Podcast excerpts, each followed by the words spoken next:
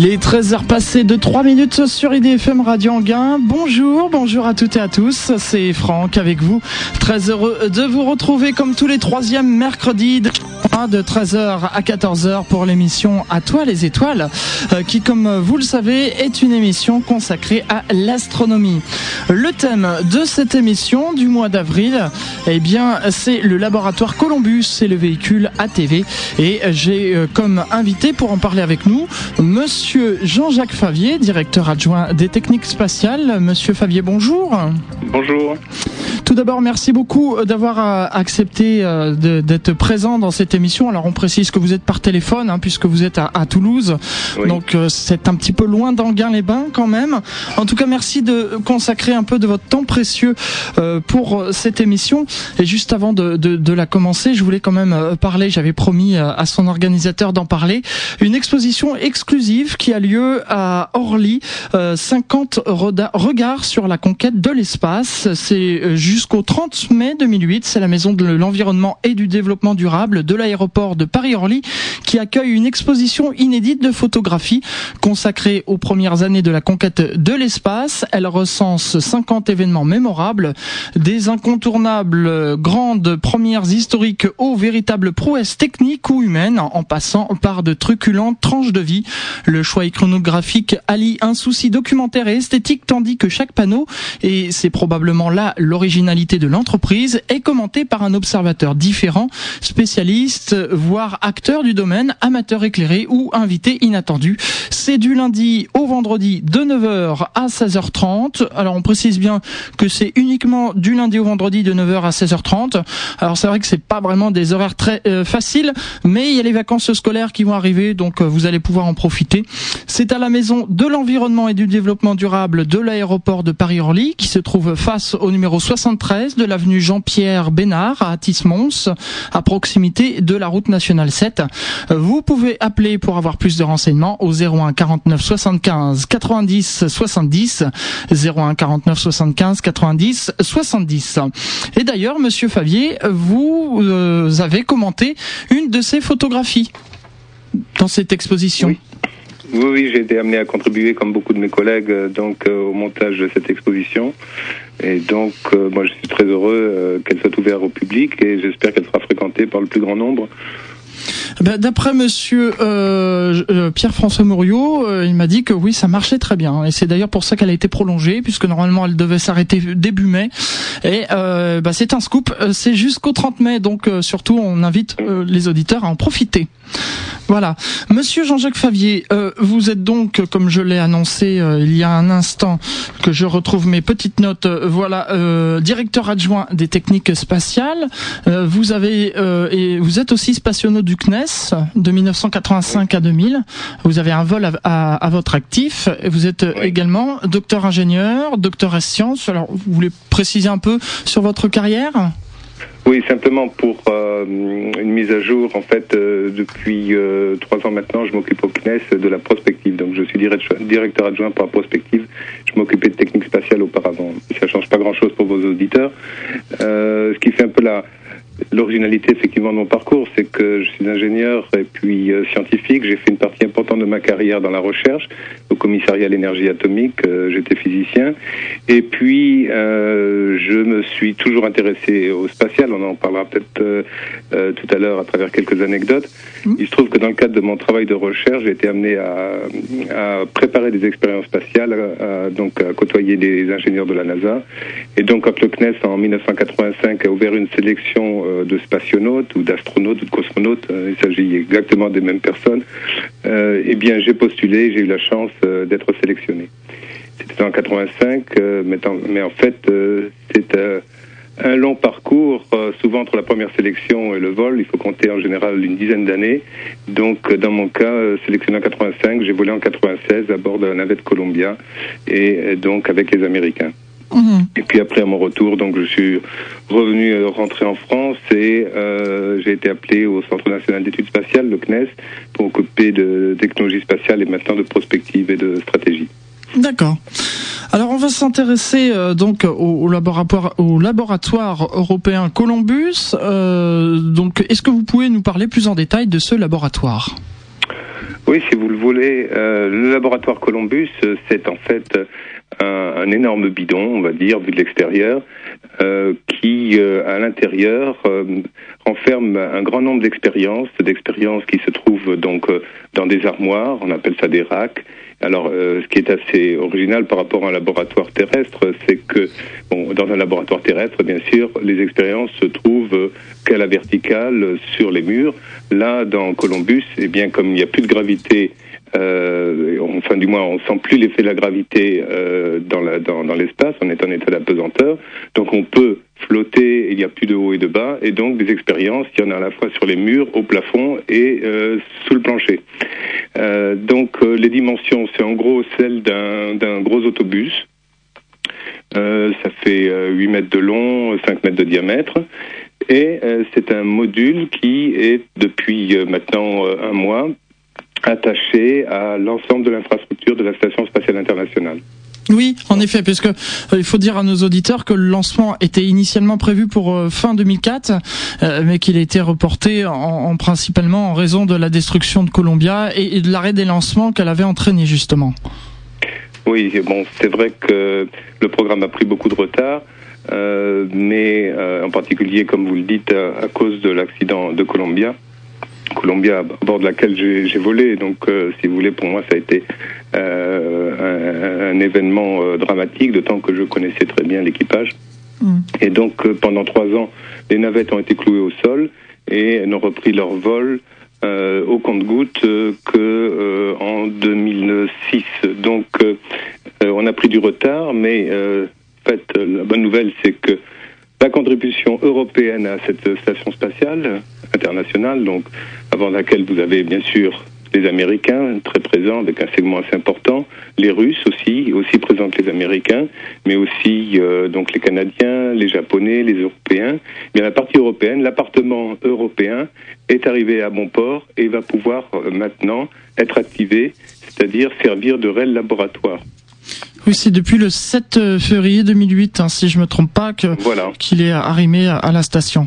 Donc elle est partie pour la petite histoire euh, et un petit coup de cocorico. Elle est partie avec un astronaute français, un de mes collègues, Léopold Leyart, euh, qui est allé l'installer sur la station et surtout l'a activé, c'est-à-dire la mise en route, à vérifier que tous les circuits électriques, hydrauliques, euh, et autres donc fonctionnaient bien et il a commencé la première euh, série d'expériences donc euh, pendant son séjour et Léopold est rentré il y a à peu près 15 jours lors d'une autre visite d'une navette spatiale américaine et il est rentré à Cap Canaveral.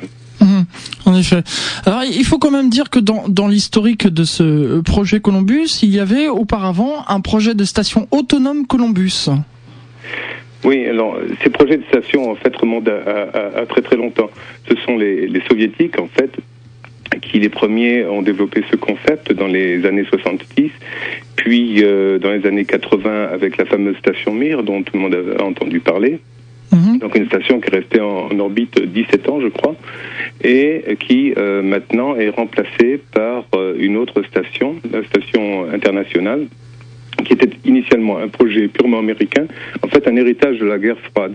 Les, les, les soviétiques de l'époque, dans les années 80, avaient Mir, et le président Reagan a décidé donc de faire mieux côté américain en lançant le projet Freedom, qui était le premier nom de la station, qui a beaucoup évolué dans le temps. Et après la chute du mur de Berlin, les Russes ont été euh, donc invités à, euh, à bord et ont plutôt que de reconstruire une station autonome côté russe, en fait, ont associé leurs modules à, ceux des, Américains.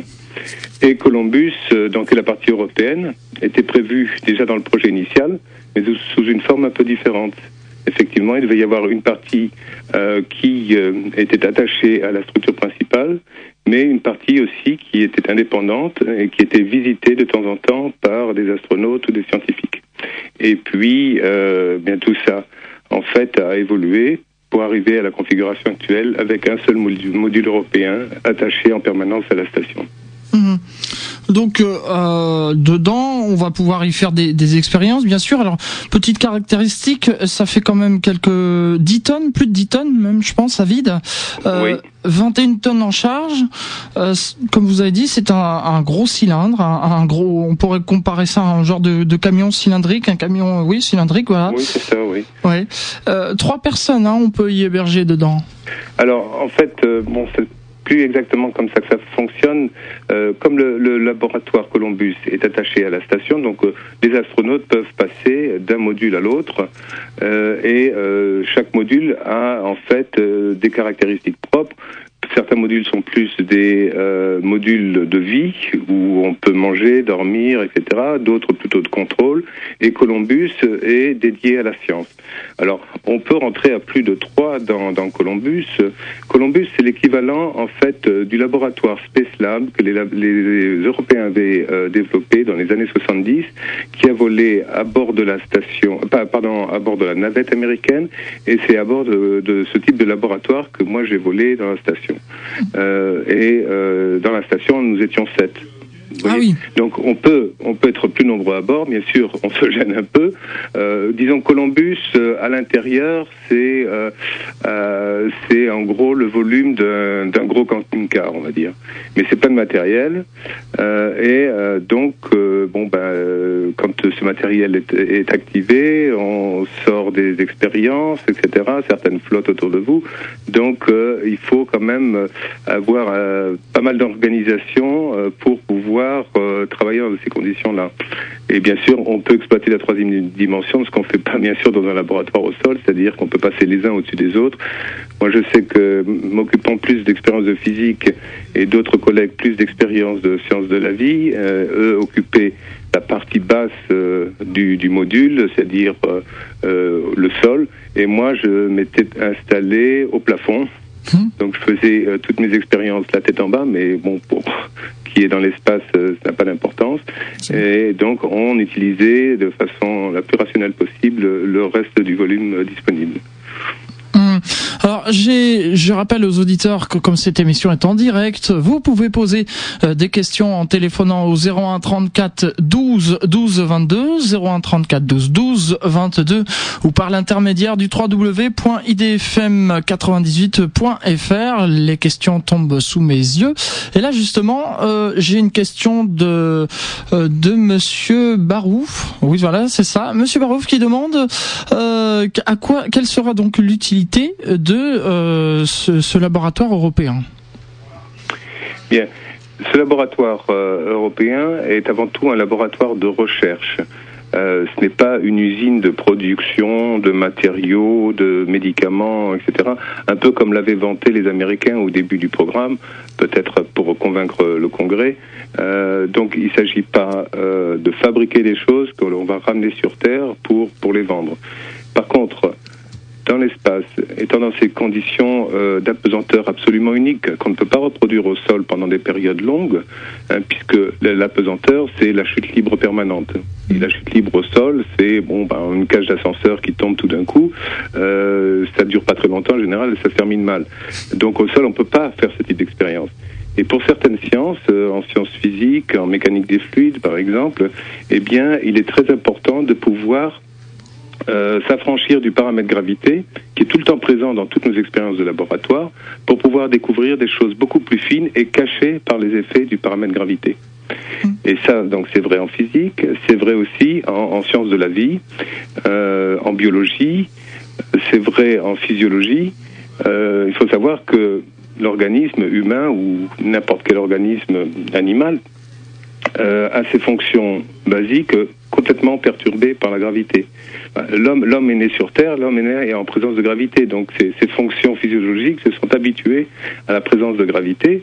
Parfois ça aide, parfois c'est gênant. Par exemple, bon, le système cardiovasculaire, le sang, on le sait bien, a tendance à descendre dans les jambes hein, quand on reste debout longtemps, et donc il faut que le cœur pompe en retour pour pouvoir alimenter le cerveau dans l'espace, il n'y a plus cette différence de pression qui fait que euh, quand le cœur continue à battre, euh, normalement, eh bien, le cerveau est trop alimenté par rapport à l'état normal. Donc, il y a une évolution du système cardiovasculaire, il y a une évolution donc du de la fonction cardiaque qui en quelques heures, en fait c'est très très rapide, vous permet de vous adapter à ce nouvel environnement. Et ça c'est vrai aussi pour toutes les grandes fonctions physiologiques, on parlait du cardiovasculaire, neurosensoriel, vous savez l'orientation, on s'oriente grâce à des capteurs qui sont dans l'oreille interne, qui fonctionnent par gravité. Donc en absence de gravité, ils ne fonctionnent plus et euh, c'est ce qui est à l'origine du mal de l'espace ou plus généralement des mal des transports. Il y a euh, les astronautes perdent du calcium dans l'espace, c'est en fait euh, l'ostéoporose. Mmh. Donc dans l'espace, on peut mettre, on peut caractériser beaucoup plus finement un certain nombre de, phénomènes. On peut trouver des contre-mesures, par exemple pour l'ostéoporose, qui est qui est appliquée, contre-mesure qui est appliquée pour euh, les astronautes, et qui aussi servent la santé publique au sol, c'est-à-dire que les gens aujourd'hui bénéficient de traitements qui étaient réservés aux astronautes au début du programme et qui euh, sont des euh, retours directs des expériences et des recherches faites en apesanteur. Mhm. Alors euh, justement, j'ai des questions, d'autres questions internet qui, qui arrivent puisque là, les auditeurs, sachant que vous, avez séjourné dans l'espace, il y a des, des questions euh, plus sur cela. Alors je dis aux auditeurs que je garde les questions de côté. On va garder ces questions-là pour la fin d'émission. Pour l'instant, on va en rester sur euh, le laboratoire Columbus. Et là, j'ai une question de Jean, une question internet de Jean qui demande n'est-ce pas sur Columbus qu'est installée l'expérience solaire qui, était qui étudie l'activité solaire? Alors euh, là, je ne pourrais pas répondre euh, avec précision. Il faut, je sais plus, je ne sais plus là. Euh, j'ai pas mes notes devant moi d'une part. Mhm. Et puis il y a tellement d'expérience à bord. Je ne sais plus si elle est attachée. Mais je crois qu'il a raison. C'est attaché à Columbus. C'est à Columbus. Euh, Columbus. On a parlé beaucoup de l'intérieur, des laboratoires intérieurs. Mhm. On n'a pas parlé aussi des possibilités qui existent euh, à l'extérieur. À l'extérieur de Columbus, vous avez deux grandes plateformes, donc qui sont dans le vide spatial, sur lesquelles on peut euh, mettre en place des expériences qui, euh, bon, euh, regardent, je dirais, euh, vers l'extérieur, donc euh, soit vers la Terre d'ailleurs pour faire de l'observation, etc., ou de l'analyse d'atmosphère, soit vers le Soleil ou ou vers les autres, ou vers les étoiles. Et euh, donc cela est une de ces, expériences qui est située sur la, une des plateformes de, Columbus et qui, de mémoire, euh, donc euh, s'intéresse euh, à, aux, aux, éruptions solaires et au, au, rythme en fait de l'évolution du cycle solaire. Monsieur Fabien, on va s'interrompre le temps d'une pause musicale et puis on se retrouve euh, ensuite pour la suite de cette émission. Euh, je vous rappelle qu'il est consacré au laboratoire européen Columbus et nous parlerons un petit peu plus tard euh, du véhicule ATV. Je vous rappelle que vous pouvez poser vos questions au 01 34 12 12 22 ou via internet sur le www.idfm98.fr. Womack en Womack tout de suite avec Teardrops sur IDFM Radio Anguin. Bonne journée. Et eh oui, vous écoutez IDFM Radio Anguin dans toute l'île de France. Il est 13h euh, passé de 25 minutes. C'est l'émission À toi les étoiles avec euh, Franck. Comme tous les troisièmes mercredis de chaque mois. Je vous rappelle que le thème de cette émission aujourd'hui, c'est le laboratoire Columbus et le véhicule ATV avec euh, comme invité monsieur Jean-Jacques Favier, directeur adjoint des techniques spatiales au CNES. monsieur Favier, nous étions donc sur le laboratoire Columbus. Nous parlions du laboratoire Columbus. Est-ce que vous auriez euh, euh, des choses encore à rajouter sur ce laboratoire? Euh, Oui, peut-être une chose importante. c'est que ben, pour faire fonctionner ce laboratoire et puis, et puis les autres, il faut des astronautes à bord. Mm. Aujourd'hui, il n'y a malheureusement que trois astronautes dans toute la station, et ça, ça tient au fait que, comme vous l'avez dit, la, la navette américaine a connu des problèmes. Et, et, donc, il n'y a pas autant d'aller-retour euh, vers la station euh, que imaginé au départ. Or, pour la faire fonctionner dans de bonnes conditions et surtout avoir un retour scientifique à la hauteur de nos espérances, il faut, comme c'était prévu initialement, qu'il y ait au moins six astronautes à bord en permanence. Trois qui s'occupent finalement de la maintenance de la station, parce que bon, c'est un système très complexe d'un point de vue technique, euh, donc les astronautes sont très, très, très, très occupés euh, donc à, à, la maintenir en bon état. Et puis trois autres avec des profils un peu comme, comme le mien, c'est-à-dire d'astronautes scientifiques, qui eux passeraient l'essentiel de leur temps à euh, faire avancer la science. Alors, Aujourd'hui, ils ne sont que trois à bord. Ils n'ont été que deux à un moment donné, tout de suite après l'arrêt de, des vols navettes. il est prévu, à partir de fin 2009, de passer à six astronautes. Donc enfin, en 2009, on connaîtra les conditions euh, idéales, celles qui étaient prévues initialement, pour exploiter complètement ce laboratoire spatial Columbus. Mhm. Et on espère bien sûr qu'il y aura des Européens à bord. On l'espère aussi. Bon, normalement, ça devrait se faire. Oui. Alors, euh, je ne sais pas si vous savez comment ça marche. En fait, euh, pour être simple, les droits à euh, vol d'astronautes dans la dans la station, pardon, dépendent, de, de, finalement de l'investissement que chacun des pays a fait euh, donc euh, dans cette dans cette station. Et l'Europe, donc avec l'arrivée de Columbus et puis des ATV dont on va, dont on va parler, eh bien a à peu près 8%, 8% et demi des droits d'utilisation de la station. C'est-à-dire 8% et demi des droits d'astronautes à bord. Mm. Donc si vous faites un petit calcul, ça fait un Européen euh, tous les 18 mois euh, à bord de la à bord de la station.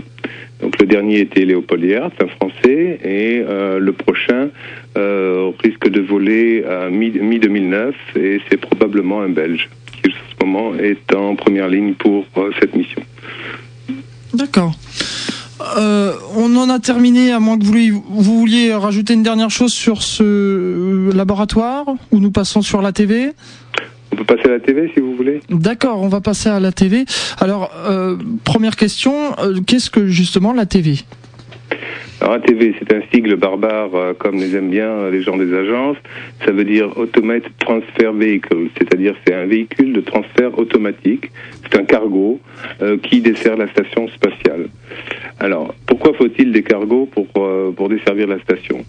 Euh, D'abord, bah, vous avez à bord des astronautes qui restent euh, longtemps, voire très longtemps. En ce moment, les missions sont de l'ordre de 3 à 6 mois, hein, sans redescendre. et donc, il faut bien que ces astronautes se nourrissent, qu'on leur montre des vêtements, etc., la nourriture, de l'eau surtout, c'est ça qui est le plus lourd finalement. Mhm.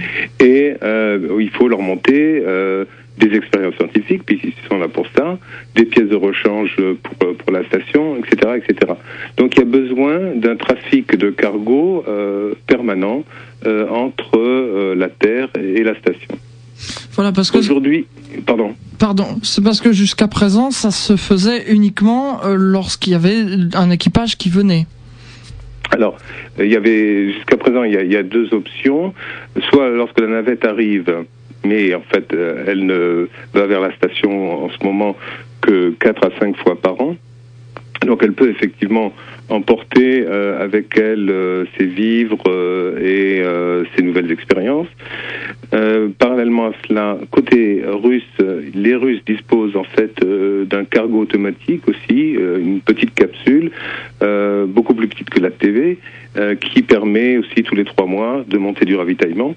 J'ai parlé de ravitaillement d'eau pour les astronautes, c'est ça qui est le plus lourd, mais il faut aussi mentionner euh, des carburants parce que la station étant une structure tellement lourde et géante, bien qu'elle soit dans le vide spatial, elle a tendance à euh, descendre et retomber vers la Terre. Donc régulièrement, il faut la rebooster d'une cinquantaine de kilomètres. Et ça, c'est fait soit avec les moteurs de la, de la station, mais bien sûr, il faut leur apporter des ergols, soit avec des moteurs euh, de, de véhicules comme la TV. Donc la TV est à la fois un cargo, mais c'est aussi un remorqueur. Euh, la TV a quatre moteurs qui permettent de remonter la station de 50 km d'altitude euh, à chaque fois. Mhm. Question internet de Stéphane qui demande qu'est-ce que des ergols? Les ergols, en fait, c'est le carburant des moteurs. Hein. Oui, euh, voilà. Voilà. Donc il y a plusieurs. C'est des gros bidons en fait. Hein. Alors il y a des, des oui, euh, c'est des réservoirs en fait, hein, des réservoirs euh, qui contiennent ces produits qui sont assez toxiques d'ailleurs. Donc euh, il vaut mieux que ce soit bien isolé de la partie pressurisée, c'est-à-dire habitable par les astronautes. Mmh. Alors ravitaillement automatique de la station spatiale internationale grâce à cet ATV, il a été lancé très récemment. Oui, il a été lancé le 7 mars de, depuis la Guyane, depuis Kourou, alors ça, c'est une grande première aussi. Euh, Jusqu'à présent, euh, les deux spaceports qui, euh, donc ports spatiaux qui, qui desservaient la station étaient Cap Canaveral en Floride chez les Américains ou Baïkonour chez les Russes enfin au Kazakhstan en l'occurrence, mais donc euh, pour euh, la fusée Soyuz. Et donc depuis le mois dernier, euh, l'Europe et la France, à travers la base guyanaise, est aussi un des ports qui permettent de se rendre vers la station spatiale. Et c'est avec une fusée Ariane 5, donc une fusée européenne, que l'on a mis euh, l'ATV en orbite et enfin que l'ATV est allé rejoindre la station. Alors on peut dire que ça a été euh, assez chaotique puisque normalement euh, il devait être lancé en décembre de l'année dernière. Euh, c'est Columbus, donc c'est Columbus. ah, c'est Columbus. Excusez-moi, oui. d'accord. La TV, donc c'était bien prévu, c'était à la date prévue alors. Ben, c'était à la date prévue, c'est-à-dire que la, bon, la date initialement prévue, c'était beaucoup plus tôt dans le calendrier, mais vous savez comment c'est que prévoir une date de lancement dix ans à l'avance, c'est quasiment irréaliste, surtout quand il s'agit en fait d'un euh, nouveau véhicule et d'un nouveau lanceur aussi quelque part, parce que Ariane 5 a été modifié pour pouvoir lancer ce, ce genre de, de véhicule qui est là lui aussi. Il y a un gros bidon euh, donc euh, de 20 tonnes et c'est la charge la charge la plus lourde qu'une fusée Ariane n'ait mis en orbite euh, donc depuis le début du programme. Et donc il a fallu la renforcer, etc. Et tout s'est bien passé, donc ce qui montre la, la, capacité du, du lanceur et sa, sa, sa, perfection en fait. Euh, absolument. Donc euh, ça s'est passé de façon tout à fait nominale, comme on dit dans notre jargon, c'est-à-dire que c'est parti à la seconde près. En plus, il faut que ça parte dans la seconde parce que euh, pour ce genre de mission, contrairement au lancement de satellites de télécommunication, par exemple, ce que fait Ariane en général, eh bien, on peut se permettre de partir au meilleur moment, attendre que la météo soit bonne, etc. Là, il s'agissait en fait d'un lancement pour un rendez-vous. Donc, il fallait tirer exactement au moment où la station passait au-dessus de de, la Guyane, ou enfin du moins était euh, dans une configuration qui permettait le rendez-vous. Et là, euh, bon, il faut partir dans la seconde. Et c'est ce qui s'est passé. Donc ça, c'était très impressionnant. Euh, ce était aussi, ce qui était aussi, c'est que contrairement donc à l'envoi de satellites dans l'espace de télécom qui se font en une fois un seul, c'est-à-dire on lance le satellite le plus haut possible pour qu'il aille après sur son orbite de transfert et puis après vers euh, l'orbite finale. Euh, là, il a fallu faire plusieurs manœuvres et réallumer en vol le troisième étage qu'on n'avait jamais fait de façon euh, de façon euh, nominale dans une mission. On avait fait deux essais auparavant, mais on l'avait jamais testé en vraie grandeur. Hmm. Et ça, c'est euh, ça, ça, ne dit rien peut-être à, nos auditeurs, mais c'est un exercice qui est très complexe et qui suppose que la technologie réellement soit maîtrisée. Et ça s'est très très bien passé. Hmm. Question internet de Stéphane qui dit il paraît que la TV a comme surnom Jules Verne. Oui, c'est vrai. Hmm. Donc euh, moi je préfère parler de Jules Verne d'ailleurs que de la TV parce que la TV on sait pas très bien ce que c'est, c'est pas très joli. On a baptisé et euh, je pense qu'on va le faire pour les suivants. Euh, on a baptisé le premier le premier ATV, le premier véhicule Jules Verne. Bien sûr, bon ben, je dirais en mémoire de notre auteur de science-fiction favori. Pour la petite histoire, il faut savoir que euh, cet ATV, ce Jules Verne-là, euh, transportait, avait à son bord un manuscrit euh, original de Jules Verne, qui est allé euh, donc dans l'espace, a été rejoindre l'équipage de la station et redescendra au sol après. Donc ce vrai manuscrit de Jules Verne euh, je crois que c'est le manuscrit euh, La Terre à la Lune d'ailleurs, eh bien, euh, a réellement été dans l'espace et elle sera récupérée après. Hmm. Monsieur Jules Verne va se retourner dans sa tombe. Oui. euh, J'ai une question internet aussi euh, de Jean qui demandait, voilà, euh, voilà, j'étais en train de, parce qu'en fait l'écran le, se rafraîchit, donc euh, voilà, j'étais en train d'attendre le rafraîchissement. donc Jean nous demandait, le, le Jules Verne justement n'est pas récupérable. Non, c'est vrai.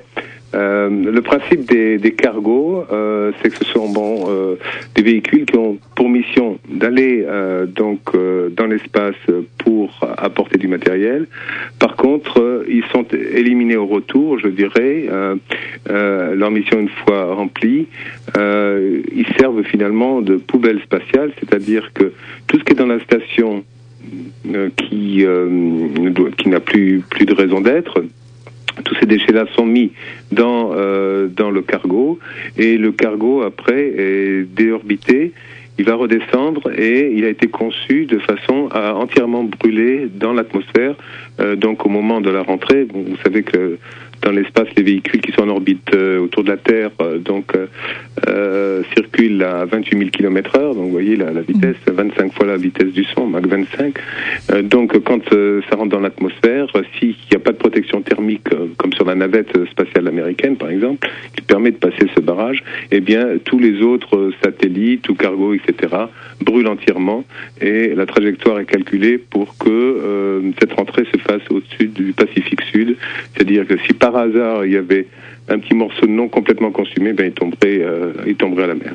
Oui, je crois que je crois d'ailleurs que la marine nationale, euh, enfin, oui, la marine mondiale, mais on pourrait dire, euh, fait en sorte qu'il n'y ait pas de navire qui croise à ce moment-là. Tout à fait, oui, oui. C'est une zone qu'on appelle le cimetière des satellites. Mhm. Euh, euh, aussi une question que je voulais vous poser euh, par rapport à, à, Jules Verne justement, euh, n'aurait-il pas été plus économique de créer un, un, un, véhicule récupérable plutôt que de construire plusieurs fois l'identique? Alors, bon, ça c'est une bonne question. Euh, c'est un vrai débat. bon, pour, pour faire simple, bon, c'est vrai que d'une part, bon, c'est quand même dommage de perdre toute cette technologie en fin de mission. Donc la mission de la TV, c'est en gros six mois dans l'espace et après, après tout est perdu. Euh, le débat, c'est celui de savoir qu'est-ce qui est le plus rentable de faire aujourd'hui, euh, des véhicules qui soient récupérables ou des véhicules qui soient consommables. C'est vrai pour les fusées aussi. Euh, Ariane 5 finalement euh, bien euh, lance son satellite et tous les étages sont perdus, on les, on les récupère jamais. Donc mm. pour le lancement suivant, il faut reconstruire une fusée. Le seul engin qui soit récupérable ou partiellement récupérable, c'est la navette américaine.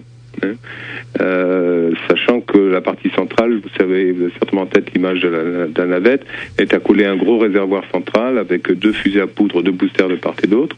Les deux boosters sont récupérés en mer. Le réservoir central, lui, ne rentrera pas, donc il brûle dans l'atmosphère. Par contre, l'avion lui-même revient se poser.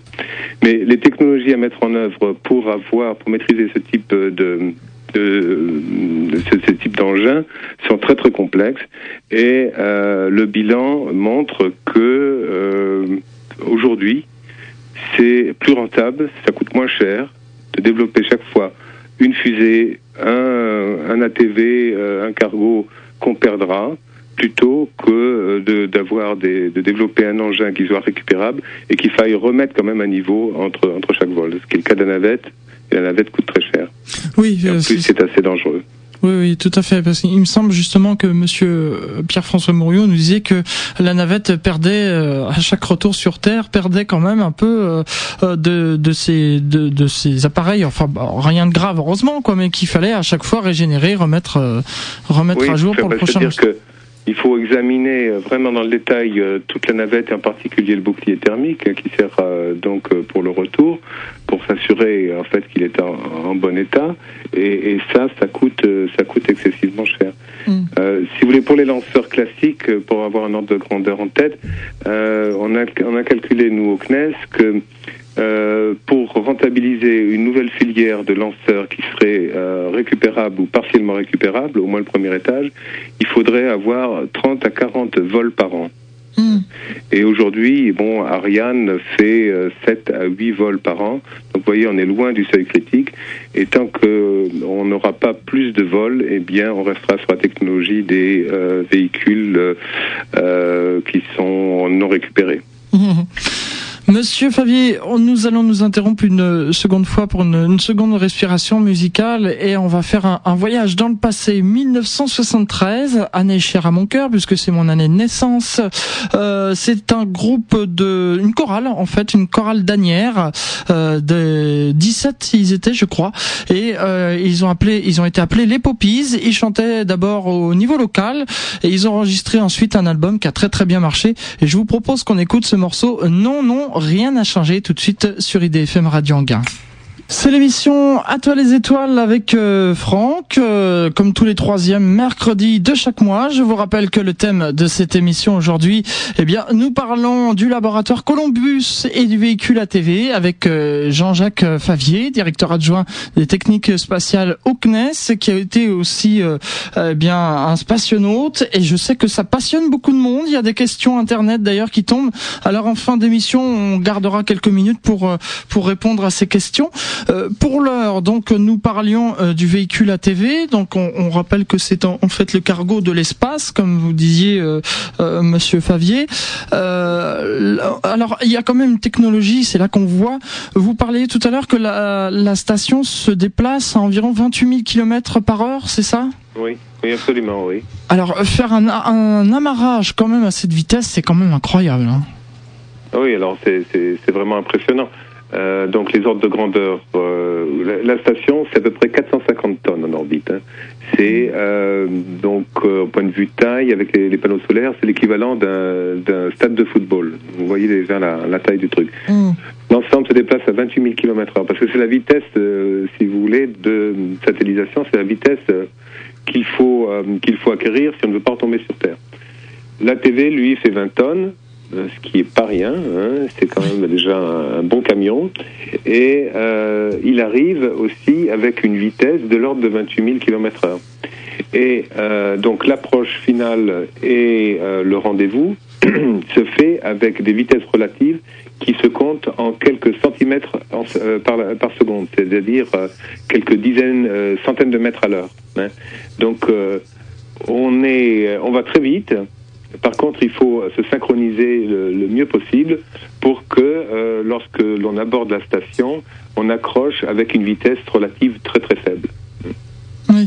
Alors, euh, si vous voulez, une, caractéristique de la TV par rapport aux autres cargos, par rapport au Progress en particulier, ou même par rapport à la navette spatiale américaine quand elle accoste euh, la, la, station, c'est eux font ça manuellement.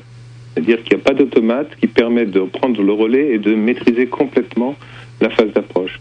La TV est le seul, donc le, le, véhicule européen, est le seul à euh, pouvoir euh, donc euh, faire cette dernière manœuvre tout seul. Dernière manœuvre, c'est typiquement les 300 derniers mètres. Hein.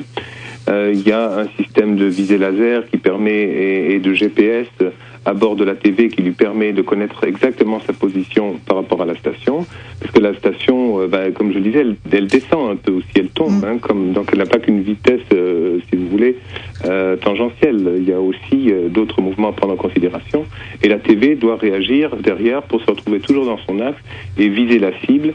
Et avec une précision incroyable, la, la précision de, lors de l'essai, enfin lors de l'accostage de la TV, euh, la, la, TV est arrivée à moins d'un centimètre euh, de, du centre de, de la cible. Alors, tout ça est automatique pour la dernière phase, mais pour mettre au point tous les automatismes, tous les logiciels, etc., on a un centre de contrôle qui a travaillé pendant près de dix ans. Il est à Toulouse, là, dans le centre euh, de technique du, du, CNES, du Centre national d'études spatiales à Toulouse. On a euh, donc un centre de contrôle où euh, une cinquantaine d'ingénieurs suivent en permanence l'évolution de la TV sur ces différentes orbites, euh, avant l'approche, etc., et euh, sont en communication à la fois avec le centre de contrôle de Houston, qui maîtrise une partie de la station, et euh, avec le centre de la Cité des Étoiles à, Moscou, qui aussi est dans la boucle pour justement euh, maîtriser ce positionnement relatif. Donc c'est hyper complexe comme système et, euh, et ça marche. Et ça a marché du premier coup, donc on s'en félicite. Euh, il y a normalement euh, 4 ou 5 autres ATV qui sont prévus euh, dans les années qui viennent après celui-ci. Donc à suivre. il y avait quand même possibilité, en cas de d'urgence, de, pouvoir faire marche arrière, de, de pouvoir interrompre la, la, la procédure? Oui ce qui était prévu, euh, comme c'était la première fois qu'on utilisait ce véhicule et qu'il était très très euh, différent des autres, les Américains, euh, surtout les Russes aussi, nous ont demandé de, de faire nos preuves, c'est-à-dire de faire des essais à vide avant un accostage définitif pour s'assurer qu'il n'y aurait pas de collision au moment de, de cet accostage. Mm. Vous vous souvenez peut-être, une dizaine d'années, il y a justement un cargo Progress russe qui a connu des difficultés au moment de, de, l'accostage mm. et il a loupé sa cible. Il est allé euh, donc euh, enfoncer un panneau solaire et, percer un des modules, ce qui est très grave parce que c'est la dépressurisation immédiate et donc ça met en, en jeu la vie des astronautes. Donc les Américains nous ont demandé de faire nos preuves, si vous voulez, avant de nous autoriser à venir accoster, euh, ce que l'on a fait parfaitement. On est arrivé une première fois à moins de 10 mètres euh, de, de la station et puis que donc notre centre de contrôle euh, au sol a repris la main pour faire reculer la TV et lui faire réaliser une euh, manœuvre d'évitement, passer en dessous, comme s'il il y avait eu un problème et qu'il fallait absolument ne pas toucher la station. Hmm. Comme on a réussi tout ça, eh bien les Américains et les Russes nous ont donné l'autorisation de l'accostage final qui s'est passé, comme je le disais, à perfection. Alors, je souris parce qu'il y a Momo qui euh, envoie un message via Internet et qui dit euh, il n'y a pas eu besoin de dire la fameuse phrase Houston, on a un problème. Oui, alors pour euh, replacer pour nos auditeurs, c'est ce que les, les astronautes d'Apollo 13 avaient dit lorsqu'ils avaient eu leurs soucis. Oui, oui, absolument. Euh, donc là, non, non, il n'y a pas eu. Euh, d'abord, il y avait, il y avait personne dans la TV d'abord pour parler, puisque c'était complètement automatique. Mais Bien sûr. Euh, les astronautes de la station auraient pu, éventuellement euh, intervenir comme ça. Non, non, ils n'ont pas eu, euh, ils n'ont pas eu à intervenir. Ils n'ont fait que, que suivre. Ils ont pris bien sûr de magnifiques photos qu'on trouve d'ailleurs sur Internet de l'approche de, de la TV et tout s'est parfaitement passé. Mhm. Avant de passer aux, dernières questions euh, concernant votre carrière, comme je disais, il y a beaucoup de questions. Euh, euh, est-ce que vous aviez quelque chose à rajouter concernant la TV non, c'est simplement donc j'indiquais que c'était vraiment un véhicule assez extraordinaire, qui a beaucoup d'intelligence à bord. Et donc, moi, ce que je souhaiterais, c'est qu'on réfléchisse, parce que je m'occupe de prospective maintenant, hein, comme je vous l'ai dit, mhm. qu'on réfléchisse en fait euh, à l'utilisation de la TV et finalement de toutes les technologies dont possède, que possède l'Europe pour essayer de voir, anticiper euh, la phase suivante des programmes d'exploration. Alors, est-ce que ce sera vers la Lune, vers Mars, euh, etc. Mais toutes ces technologies qu'on possède en Europe, on peut les valoriser dans le cadre d'un grand programme international. Il est sûr que si on va sur la Lune, les Européens n'iront pas tout seuls euh, comme les Américains l'avaient fait à l'époque de la guerre froide. Maintenant, ça, c'est du passé, heureusement. Et euh, l'exploration, en fait, se présente dans un cadre beaucoup plus ouvert. Euh, planétaire. Euh, ils, contribuent chacun à leur manière, les Américains, les Canadiens, les Russes, les Européens, les Indiens, les Chinois aussi. Euh, donc tout, tout ce potentiel, à mon avis, doit être euh, coordonner, harmoniser pour être le plus efficace possible et aller ensemble explorer le reste de l'univers. Et l'Europe a sa place à jouer là-dedans. Bien sûr. Alors on va passer aux, questions des internautes. Alors notamment j'ai une question euh, d'un internaute qui demandait quand, quand vous étiez euh, là-haut à bord de, de la station, c'est c'était dans la station que vous avez été non, non La navette. Moi j'étais dans la navette. La station n'existait pas. C'était deux ans avant la, la station. D'accord. Donc il demandait quand vous étiez là-haut dans, dans, dans l'espace, est-ce qu'on voit le, le, la main de l'homme? Est-ce qu'on voit, parce qu'on parle de pollution, on parle de, de, de déforestation, est-ce qu'on a vu de là-haut euh, de, la main, de la main de l'homme? Ah Oui, absolument. Euh, si vous voulez, quand on est dans l'espace euh, sur ces orbites-là, on n'est on n'est pas très haut au-dessus de la Terre. On est à 400 km typiquement. Mm. Donc 400 km euh, à l'œil nu, vous pouvez repérer énormément de choses. Alors il faut un peu s'habituer au début parce que euh, comme vous pouvez être euh, volé à l'envers, sur le côté, etc., puisqu'il n'y a pas de haut ni de bas, donc euh, les continents se présentent pas forcément comme on les voit dans les atlas. Donc au bout de quelques jours, on arrive à, peu près à, se repérer. Et vous voyez à l'œil nu très bien donc les côtes, les rivières, les, les villes euh, illuminées la nuit. Alors on voit effectivement aussi les traces de l'activité humaine, euh, la pollution de façon très très nette sur la Chine par exemple, euh, aux États-Unis. on voit la déforestation. ce qui m'a le plus marqué, c'est la déforestation en Amazonie, parce que bon, depuis l'espace, on voit, on voit des incendies un peu partout. On en voit dans la savane africaine, on en voit en Europe, euh, etc. Aux États-Unis, euh, pas mal aussi. Mais bon, c'est sporadique. Il y a des endroits comme ça, un peu au hasard. en Amazonie, en fait, ce sont des fronts donc qui avancent de façon donc contrôlée. donc il s'agit là en fait d'une déforestation systématique et, et ça c'est dramatique. Alors on peut dire, bon, c'est loin, ça ne concerne pas l'Europe, c'est sur un autre continent, mais vous savez, la Terre est toute petite, quand on est dans l'espace, il faut 10 minutes pour passer de l'Amazonie à l'Europe, et donc on prend bien conscience que ça nous concerne tous. Mmh. Tout à fait. Alors j'ai une autre question. Bon, il y, a, de nombreuses questions, donc euh, malheureusement je pourrais pas toutes les poser parce qu'il faudrait une heure de plus.